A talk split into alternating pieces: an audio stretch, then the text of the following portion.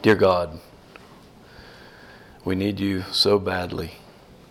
And it's always amazing as we come to these times and we just see all the work that you're doing and all the need that we have, and yet all the sufficiency in your in you, in the Godhead. Dear Lord, we just pray that you would be with us in a very special way in this meeting. We realize that the topics we have to cover are not, uh, they are expressly hated by our enemy. And all of our topics are that way, but we know we are speaking very specifically against them this morning. And we just pray, Father, that your angels would encamp round about and that your Holy Spirit would fill this place and that all evil and hindering spirits of every kind would be banished from this place. And Father, that you would give us ears to hear and a mind and a heart to understand. We thank you, Father, for all the blessings of the Lord Jesus. And we ask all of these things in his precious name. Amen. You can be seated.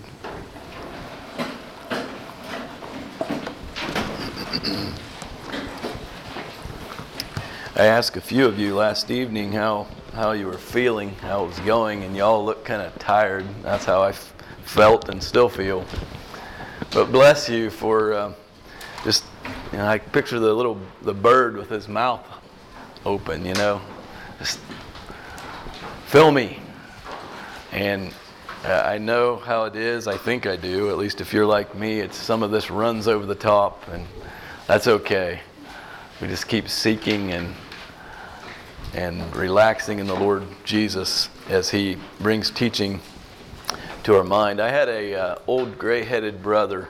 I was at a meeting one time, similar to this, a men's uh, gathering, and and uh, there were a group, probably about three or four of us, young brethren, standing around and, and talking. And he came up and and began sharing a little bit, and uh, I forget what was said, but he said he said this. He said, uh, Just remember, it's not about one message or one speaker or one event. He said, It's God's work here. God is doing a work. And even in our prayer times, even who you happen to sit by, even the conversation at lunch, God takes all of these things and He does a work. And so, just relax in that work, I should say. I don't mean to relax in the sense of don't be earnest with God, but just realize that this time is the work of God.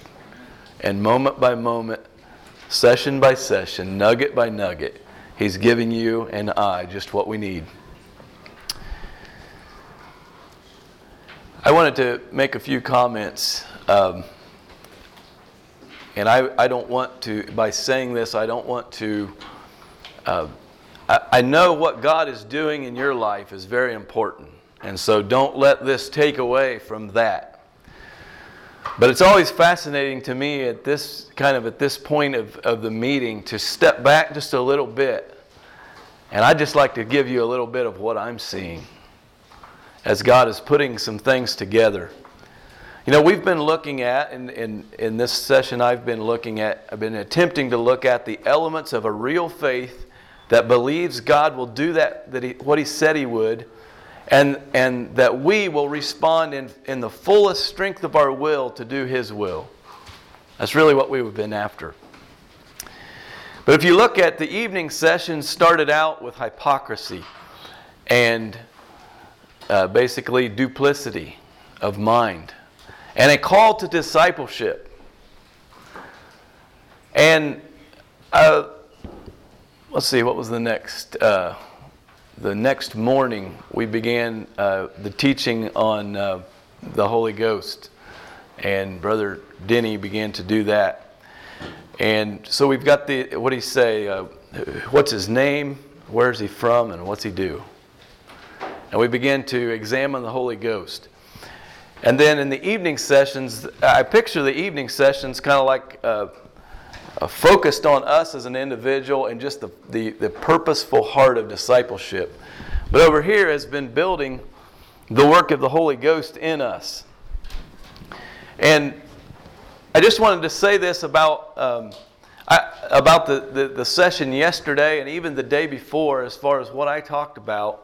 I want us to get this clearly that I like to use the term the posture of the heart.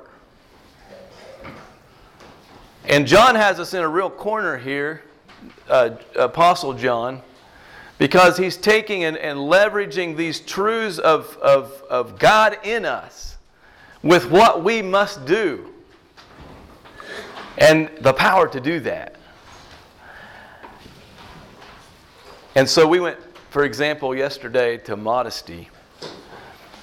And, you know, we might have hit kind of a hot button topic there, just as I went really specific. And yet, all I was trying to demonstrate, and I just want us to get this, and with music and, the, and with anything we talk about in this way, is there's, we've always looked at these people who, who, when Jesus Christ came to earth and these disciples, and were like, why didn't they get it? I mean, there he was. And yet, he's revealed these things to us.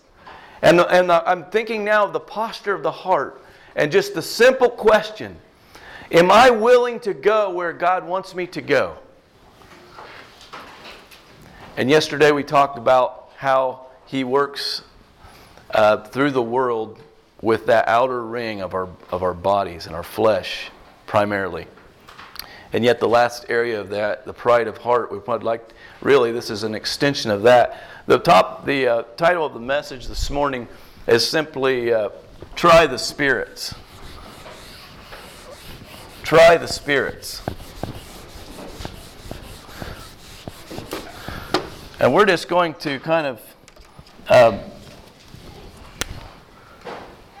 We're just going to walk down through that.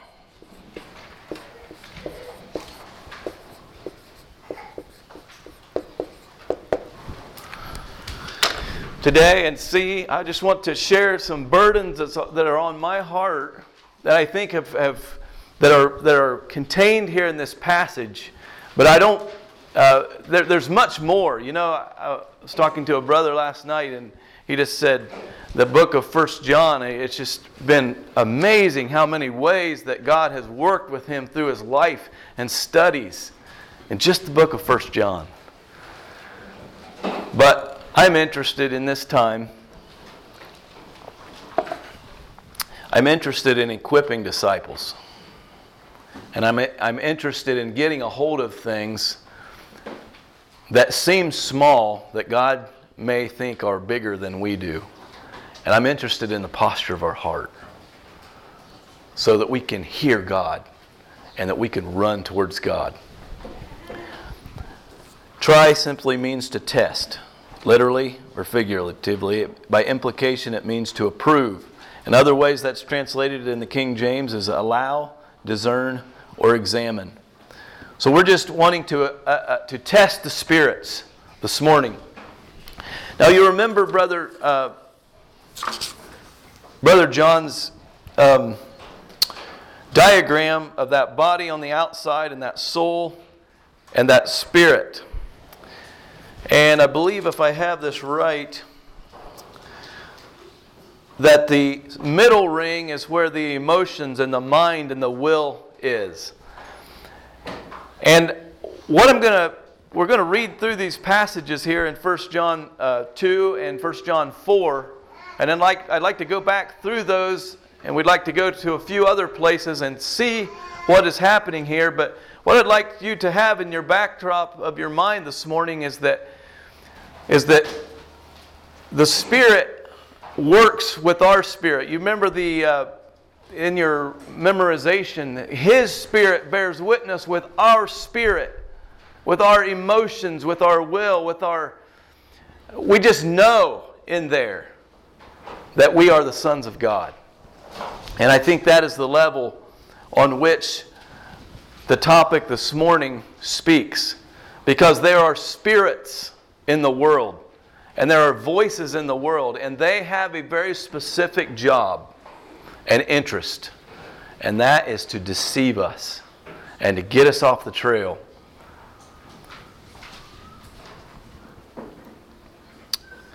In uh, the second chapter here, verse 26, I just want to lift this out before we go through this, he just says, uh, This is his purpose for writing this.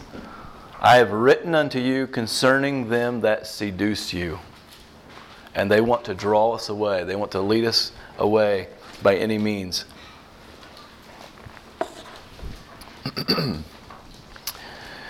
Let's read here in uh, 1 John 2. And I'd love to be having you read, but I'm a little concerned about time, and so I'm just going to press through some of this uh, for uh, just for the sake of time and, and to keep this all together. 1 John 2 and verse 18, we're going to start reading. Little children, it is the last time. And as ye have heard that Antichrist shall come, even now are there many Antichrists, by which we know that it is the last time. They went out from us, but they are not of us. For if they had been of us, they would no doubt have continued with us. But they went out that they might be made manifest that they were not all of us. Now, we'd like to come back to that verse in a few minutes. Verse 20 But ye have an unction from the Holy One, an anointing, and ye know all things. I have not written unto you because ye know not the truth, but because, I'm sorry, I have not written unto you because you know not the truth, but because ye know it, and that no lie is of the truth. Who is a liar but he that denieth that Jesus is the Christ? He is the Antichrist that denieth the Father and the Son. Whoso denieth the Son, the same hath not the Father. But he that acknowledgeth the Son hath the Father also. Let that therefore abide in you, which ye have heard from the beginning. If that which ye have heard from the beginning shall remain in you, ye shall also continue in the Son. That's what we've been hearing about. That which we've heard from the beginning, that Spirit of God, then we will be able to continue in Him and in the Father. And this is the promise that He hath promised us, even eternal life. These things have I written unto you concerning them that seduce you. But the anointing which ye have received of Him abideth in you and ye need not that any man teach you, but as the same anointing teacheth you of all things, and is truth, and is no lie, and even as it hath taught you, ye shall abide in him. And now, little children, abide in him.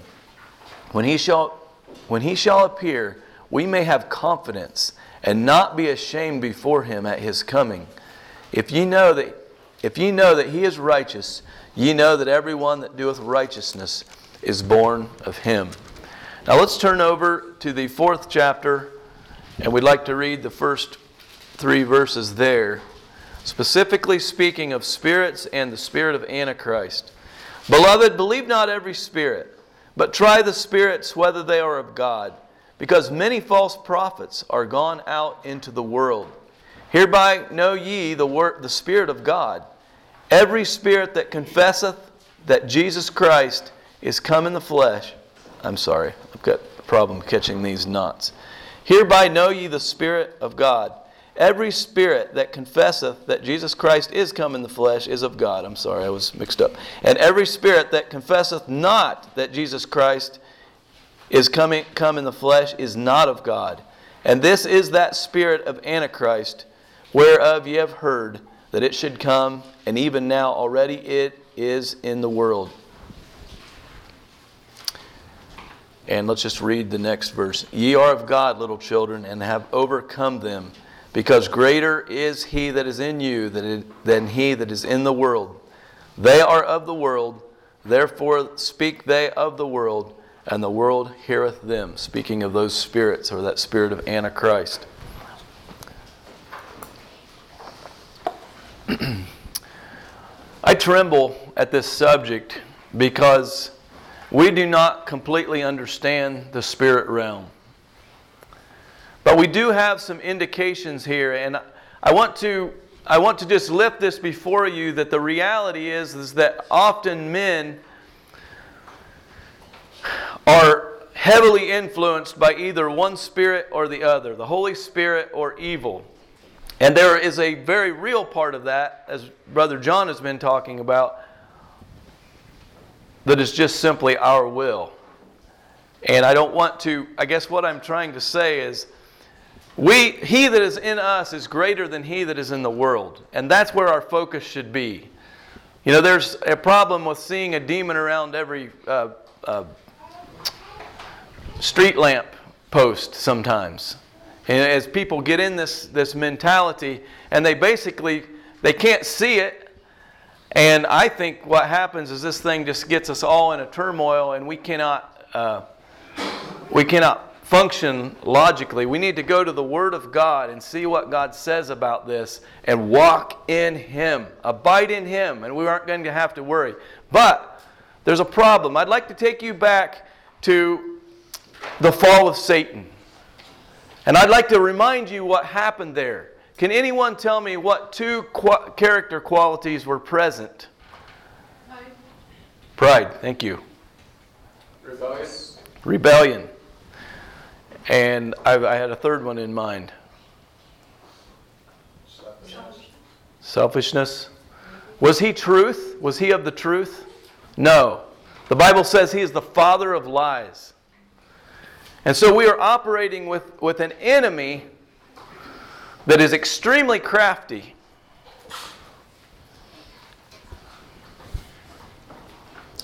And he has a lot of pride. And it's his weak spot because he is discernible. And he operates, he cannot he cannot be humble. I don't believe he can be humble.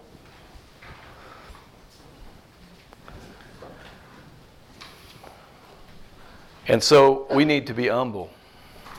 As we examine these principles and as we as we talk through some of these things this morning, we need to quietly examine our hearts and say, Lord, am I am I quiet before you?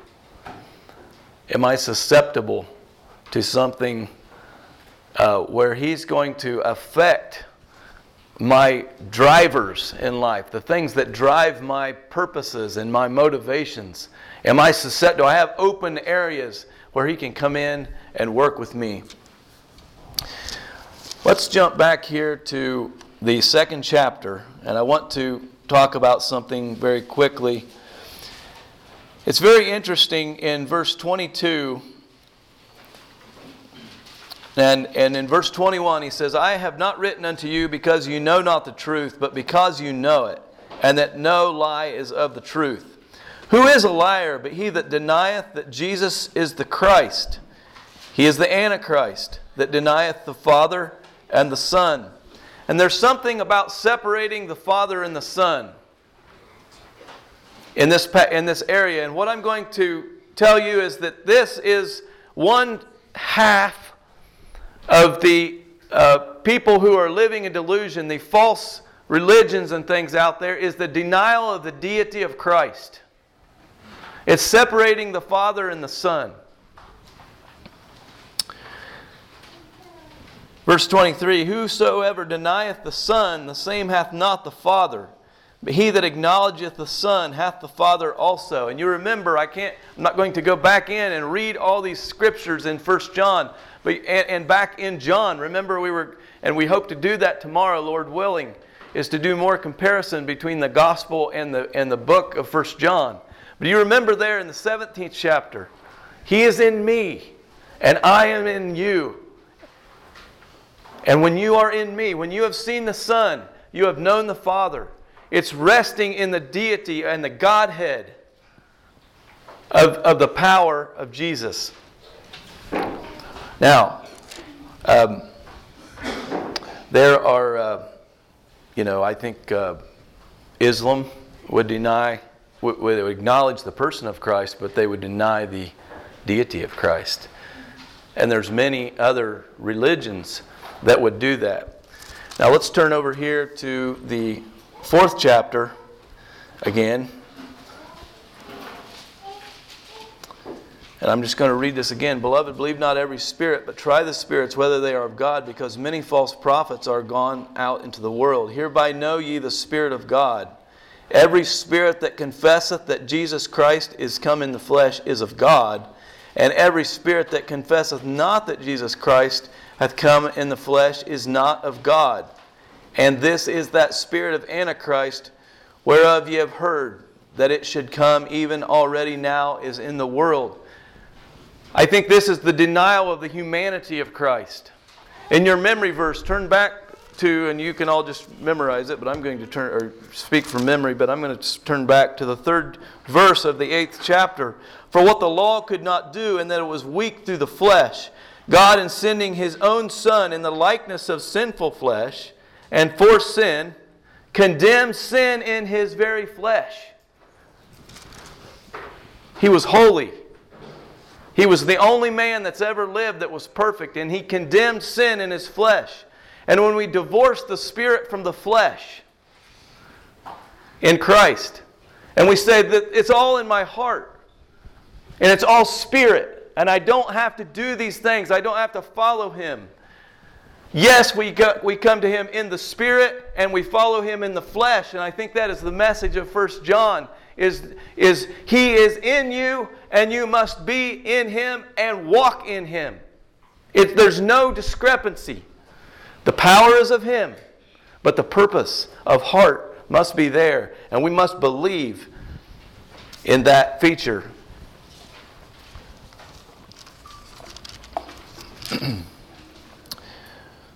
now, let's turn back again to the second chapter and we'll go on to the 24th verse. Let that therefore abide in you, which ye have heard from the beginning.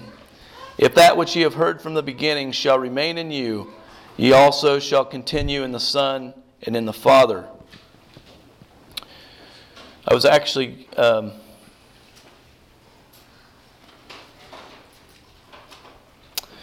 I think we'll just go ahead with this. When I read this, and when I read this, it rings some bells with me. I don't know how many of you have spent some time in the book of Jude. But I'd like to turn over to the book of Jude. Now let's just go through this real quickly before we do that. Let that therefore abide in you, which ye have heard from the beginning. If that which ye have heard from the beginning shall remain in you, Ye shall also continue in the Son and in the Father. And if we turn back just a few books there to the book of Jude, we see that he gave all diligence to write of them to them of the common salvation in verse 3. And it was needful for him for him to write unto them and to exhort them and us that we should earnestly contend for the faith once delivered. You see, what is happening here is, is John is very jealous over true faith and truth. And we're, we're talking about the Holy Spirit and the indwelling of God. And we're also talking about walking in Him. But now we're talking about other voices and other things that, that are affecting the Spirit. And he says, try the spirits, discern the spirits. And then he begins to walk down through here. Now, I want to um, Uh, let, us just go down through here.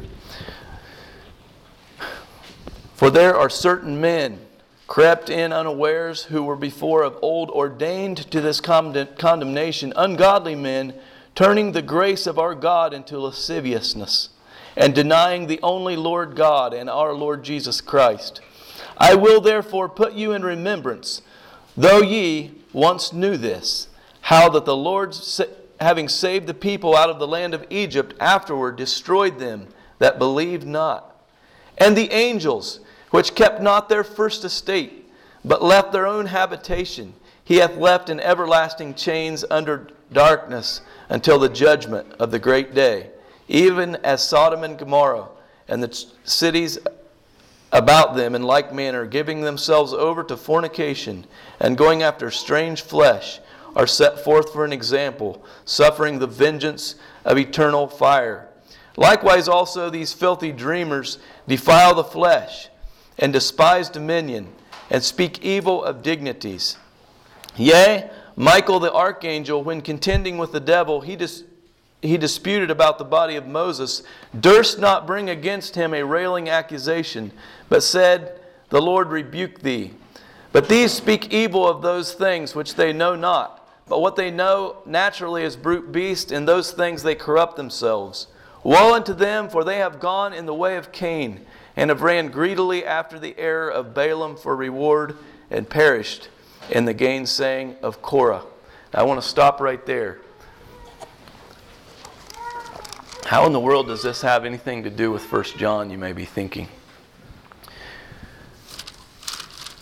You remember that we read, I believe it was yesterday,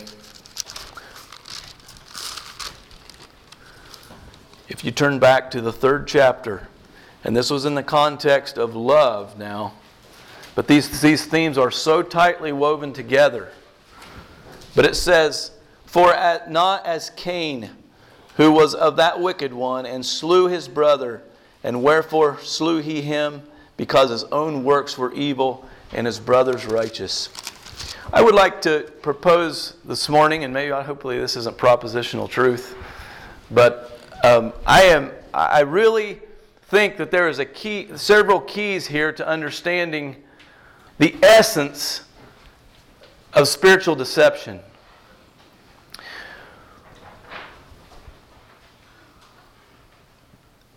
You know, did you remember when we read in the first chapter of First John that he said, "We these that which we have seen and heard declare we unto you, that ye may have fellowship with us." Why did he say that? And then again here, as we read this morning, they went out from us, but they were not of us. For if they had been of us, they would no doubt have continued with us. But they went out that they might be made manifest that they were not all of us. And we would say, if any one church said that today, we would say, wow, they think they're it. How can they have that kind of authority? But I want to, to get to the heart of the Apostle John and, and of Jude here. in the, in the uh, passage that you memorized in Timothy, how's that go? That, that, to, that you give this to faithful men. Can, can someone quote that verse? The things that thou hast heard of me among many witnesses, the same commit thou to faithful men who shall be able to teach others also. Amen. Thank you. And so there's a burden here but with these, with these men that faith, that faith that was once delivered, be delivered down through, and there, there's certain things in the um, there's certain things that are running as roadblocks to that, to that faith. There's two threefold patterns in the book of Jude. And I'd like to look at those really quickly, and I think they are very pertinent to this subject. And the angels. Well, the first one was the children of Israel in verse 5. The Lord, having saved the people out of the land of Egypt, afterward destroyed them that believed not. And the angels, which kept not their first estate, but left their habitation, he hath reserved in everlasting chains under darkness unto the judgment of the great day. And Sodom and Gomorrah and the cities about them in like manner, giving themselves over to fornication and going after strange flesh. And all three of these are set forth for an example, suffering the vengeance of eternal fire. Likewise, these filthy dreamers defile this flesh Number one, despise dominion. Number two, and speak evil of dignities. Number three. I think those are three big time keys for discerning the spirits. Because evil spirits and the spirit of darkness is about deceiving, and they're about pride, and they're about, as John uh, mentioned they are about coming in through our senses. And now we've been instructed these last few days to love not the world. We've been instructed to um, to to be in this, to be abiding in Him, and to not let these uh, to not let this this thing get a hold of us.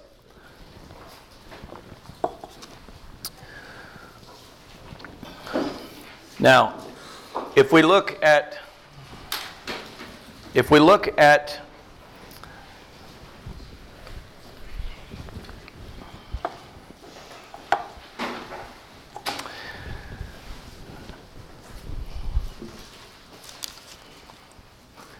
We'll just go down through here uh, one more time. Woe, for they have gone in the way of Cain, and they have ran greedily after the heir of Balaam for a reward, and they have perished in the gainsaying of Korah. These are spots in your feast of charity, for when they feast with you, feeding themselves without fear, clouds they are without water, carried about of winds, trees whose fruit withereth, without fruit, twice dead, plucked up by the roots raging waves of the sea, foaming out of their own shame, wandering stars in whom is reserved the blackness of darkness forever. Now, what is the way of Cain? The way of Cain, I think, is this Cain wanted to be right, he wanted to be correct, but he wasn't. He wasn't right with God, he wasn't doing what was right with God. And so he got angry at his brother Abel because he was being right. And I would say that this is a, a big thing in our Christian world today. Where we, we, we want us to be the standard. We do not want Christ to be the standard. We do not want to come to that Holy Spirit of anointing. And they ran greedily after the heir of Balaam for a reward. Now, Balaam, you remember, he couldn't curse the people because he wasn't allowed of God. And so he sulked around about it, and he really wanted that money. And he was really in tune with the, the flesh, and he really, he really wanted to do that because he wanted the money. He really wasn't a spiritual individual, I don't think at all. I don't, I'm fascinated at how he could even be a prophet. Um, and so what he did is he went back behind the scenes and he taught Balak and his people how to seduce Israel. I think that that is happening happening in the Christian church today. I think there is things happening on the larger scene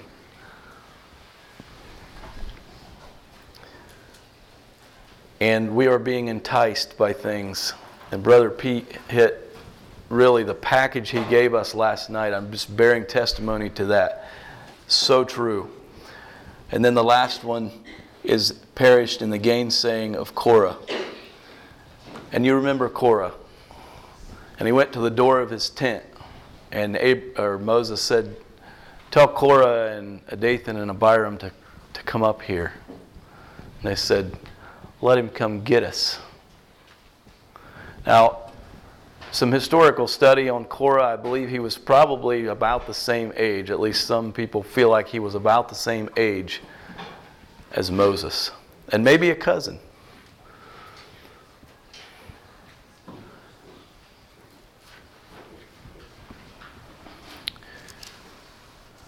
And I think he was very jealous, and he wanted things for himself.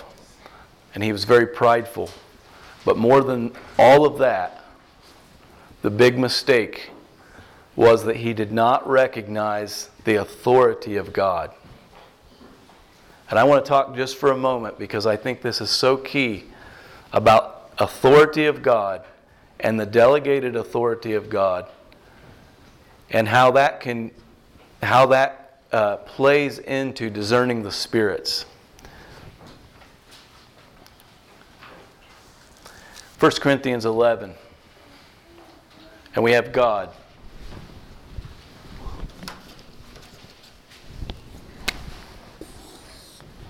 We have Jesus Christ. And we have the man. And we have the woman. And it makes it very clear that Christ gets his authority from God. The man gets his authority from Christ, and the woman needs to come under the authority of the man, and, and that's a she's on equal footing as far as salvation, but God has, has delegated authority.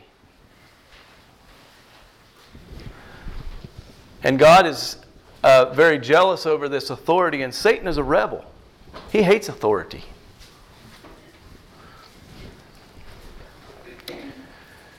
And he's proud.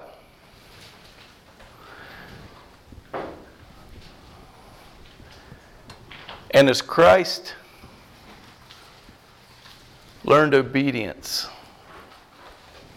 by the things he suffered, and God said, I want you to do this. And he was here on this earth. Now, this was done in heaven. This is an amazing thing.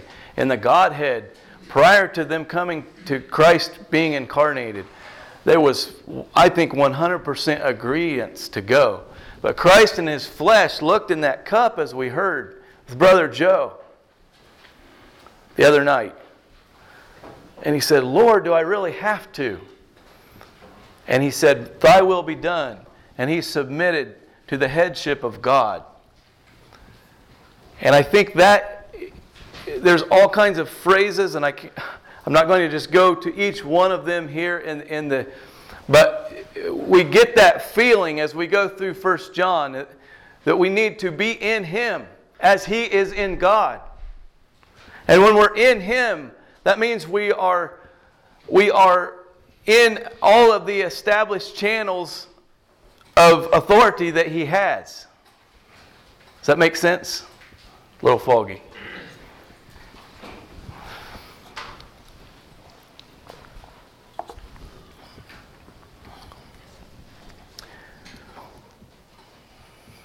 Our world is idolizing rebellion.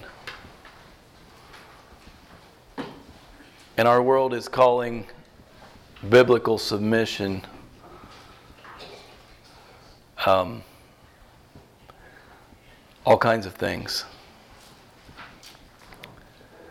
But I think that this, these verses in 1 John, when he, when he has the authority to say, they went out from us and they were not of us, because they, if they had been of us, they would no doubt have continued with us. But when they went out, but they went out that they might be made manifest that they were not all of us. I think when he said that, and he said, Indeed, that you may have fellowship, and he made it clear that this fellowship was in the context of a, of a, of a shepherding reality. And, and I think it really gets back to what Pete was saying last night about, about uh, community and, and that and the heritage, not in the sense of a specific, like, like German Baptists or something. I'm thinking more in the sense of the heritage of God's people and of that faith once delivered. I have the sense I'm not maybe getting through here.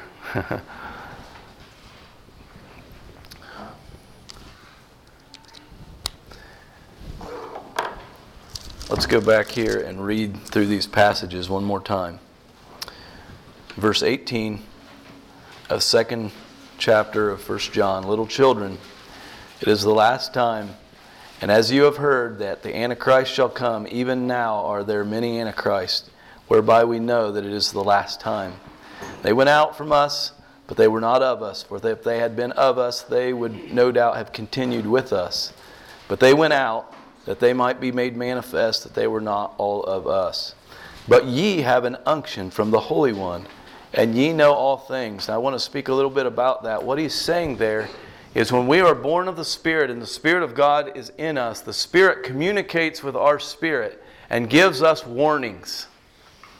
And I want to just tell you a story of something that happened in Ohio about four years ago, I think it was, or five and there were a group of young folks helping a sister whose husband had died.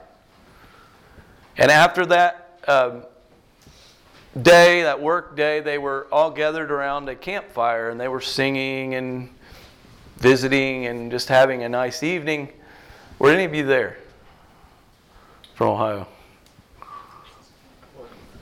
I called, uh, I called a, a, sister in our district sat last Saturday and just verified this, the, the reality, you know, the details of the story. But it so happened that this lady had a had a friend, or a, not a friend, a neighbor that come over often and talk to her. And they heard him he rode a motorcycle and they heard him coming down the road and he was singing very loudly like obnoxiously loud. And he's revving his motorcycle, and it was just a quite a spirit of, of something. and he come cruising down there, and I think maybe saw the campfire or something, and came over, or he comes over and talks to, to her once in a while. And he got real interested in this group of young people over there. And he come over and he began to, to tell, and, and he had quite a bit going on in his life, and he had, he had been through quite a few things, and he just got louder and louder, and he was telling all these miracles that God was doing, and it was amazing stuff. He, would, he told how that, that uh, uh, he had a friend that lived up near Nappanee, I think, uh, Indiana, and, and somehow he he prayed and he was able to transfer and get all of his pain and this man was healed and i mean he was just this thing was going so fast and so furious and there was like this intrigue because there's there's something here there's something like brother pete said there's spirituality here and, and there were some in the group that were maybe more charismatically inclined, and they, they were really fascinated and wanted to get to know a little bit more about this. And there were others that were more quiet, and they were like, this is too much. And this thing just kept going on and on. Anyway, I'm not sure how it all ended up or how he left. But um, Lisa said that they all had a, uh, they just kind of had a, a, a feeling something wasn't right in their spirit. That's what he's talking about here. You have an unction from the Holy One. And God gives us that sense if we are walking in humility and we are quiet before Him and we are, we are doing what we should do. There's a very real protection in that sense from these things. But anyway, and this sounds kind of crazy, but I'm just going to tell you what they told me. I heard this from several different youth. But there were like six incidents just out of the blue that night. Things like looking at an odometer. Um, I can't even remember what, what the others were, but there were six incidents of the, the number 666. Well, you'd think, you know, that happens all the time just incident. But here was the thing one of the sisters was at home and she had a child on her lap, her niece, and she would often let her just play with the keyboard on the computer. And these brethren were, were, you know, they were unsettled about this thing. This man was pushing in, there was something about him, it was really flashy. But somehow in the course of typing, this child, it was like gibberish, gibberish, gibberish. And then there was a phrase implanted in there gibberish, gibberish, gibberish. And this sister looked up and it said, Believe not every spirit. And these young folks began to put their heads together and they renounced that thing in the name of Jesus. There was something strange about this. Now, I realize this is a, probably not going to be necessarily our experience in the everyday. And, but God is jealous over you. And God wants you. And He does not want you to be deceived. He does not want you to get caught up in, in something sensational that's not true. But he's, most of His indicators that He's given us are not going to be that clear. But praise his name that he warned those young people that day. And they, they believed that with all of their heart. And they resisted that.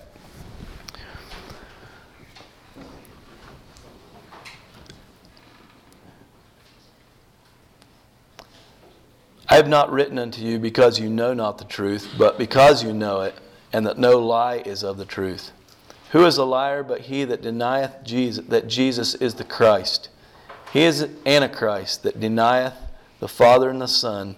Whoso denieth the Son, the same hath not the Father, but he that acknowledgeth the Son hath also the Father. Let that therefore abide in you, which ye have heard from the beginning. If that which ye have heard from the beginning shall remain in you, ye also shall continue in the Son and in the Father. I think that just includes this whole package.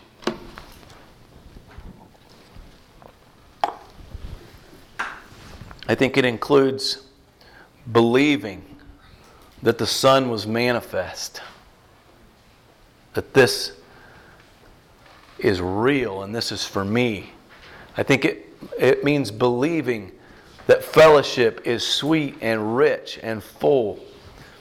I think it, it, it means believing that we have an advocate with the Father. And when we sin, He is faithful and just to forgive us our sins. It's believing that the power of His Spirit can be ours and can be within us.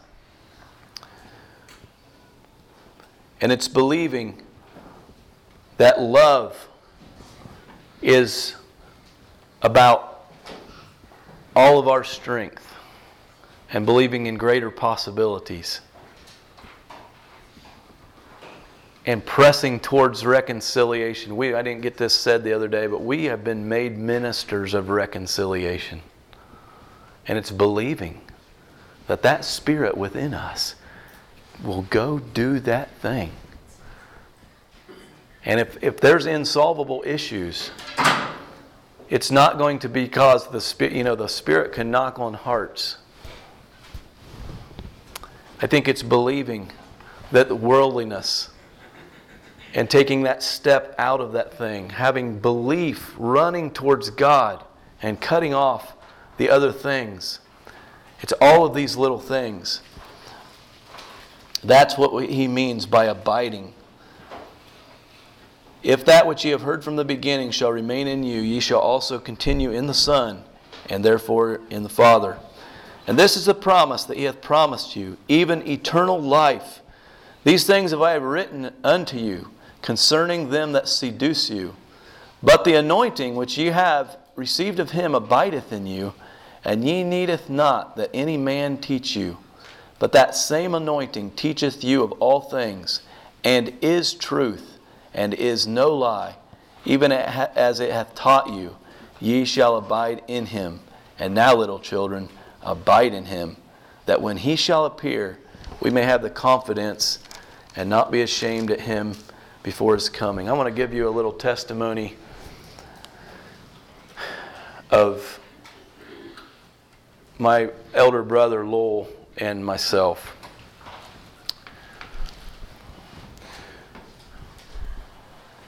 I, I, want to, I want to share what I think we have discounted in our world.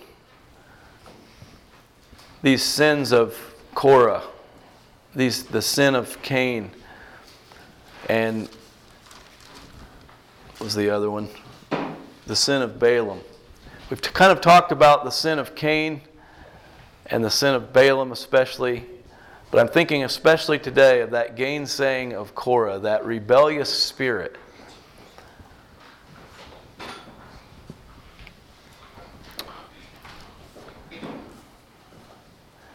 I just now thought I haven't asked my brother for permission to share this, and I, I trust that he would be okay with that. We uh, had a situation that we were working very closely with where there was, there was obvious demonic influence. And we had worked with this several times, and we had uh, unitedly together under the authority of God's word, we had we had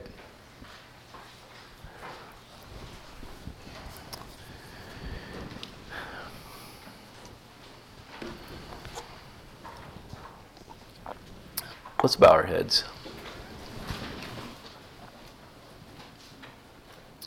Kind Father in heaven, we come before you just now in Jesus' name and in his power and under the power of his blood. And we resist any evil, Father. And we ask, Father, that you would clear up my mind. I just pray, Father, that you would speak the message of truth to discern the spirits here in this time. And I just pray, Father, that you would be magnified and that our focus would rest in you. Pray it in Jesus' name. Amen.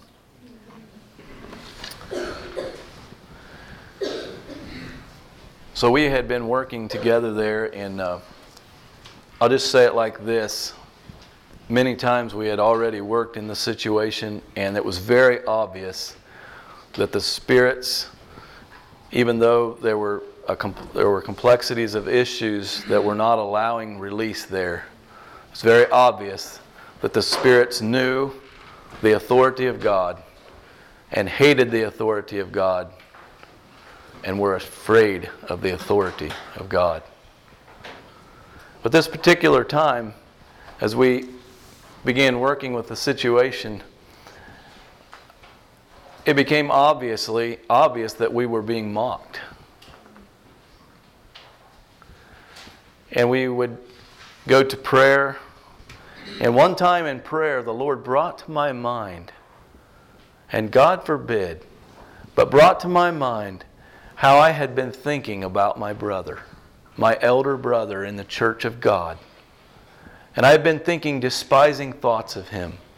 And thoughts like, you know, I, I, am not sure, uh, I think I could probably handle this a little bit better over here. And I'm not sure that maybe he sees everything on this side of things.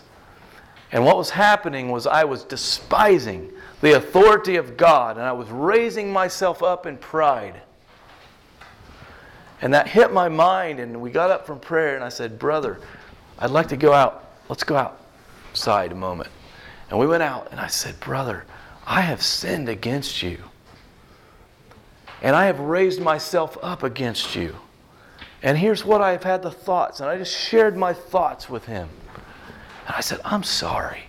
I said, when we were praying right there, it just seemed like that came to my mind. And he put his arm around me, and I put my arm around him, and we bowed our heads, and we prayed to the God of heaven, and we humbled ourselves, and he forgave me fully. And I felt so free. I didn't even hardly know that existed. And what happened when we walked back in that room, you could have, it was like someone hit the lever on a 480 volt current. The head jerked around, the eyes were sharp, and the authority was present. And I share that only for this purpose. We are in a world that tells you that it doesn't matter. And I don't feel like I've done a very good job of tying all these scriptures together, but the message I want us to get today is that He is a liar, He is after you, and that God's authority and God's designated order is part of this beautiful call to us. This call upward.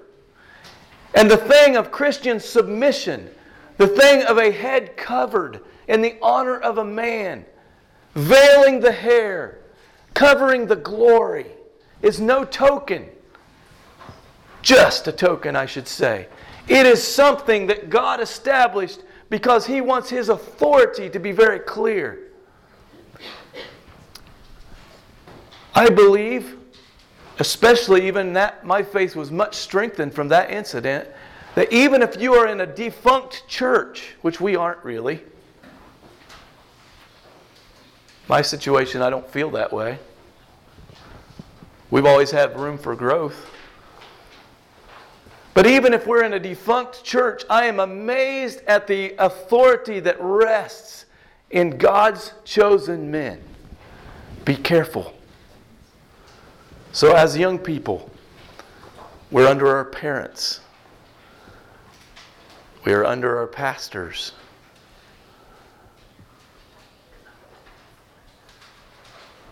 Sisters, you are, you are under the men in that sense.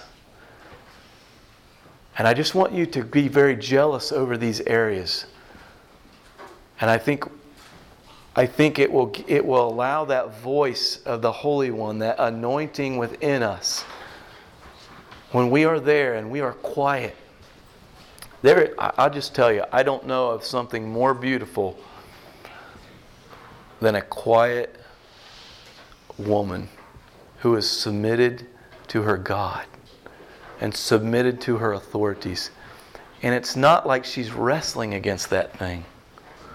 She just, she wants to be there because that's where God said. And then over here, as us brethren, as we are submitted unto the authorities in our life in every way we know how. And I realize some of you have, have complex situations. I'm not trying to throw confusion on that. I think this I think we can work with this on an individual uh, basis and work through those and seek the mind of God as we come at this from all these different angles. But I just want to I just want to beg you this morning. We are coming into some very challenging times, I believe. We've heard that here. And I honestly don't know. Someone sent me an email last week that said in October of this year there will be a currency change and all of these major banks have, are in it and it is it's like going to be the greatest thing since sliced bread.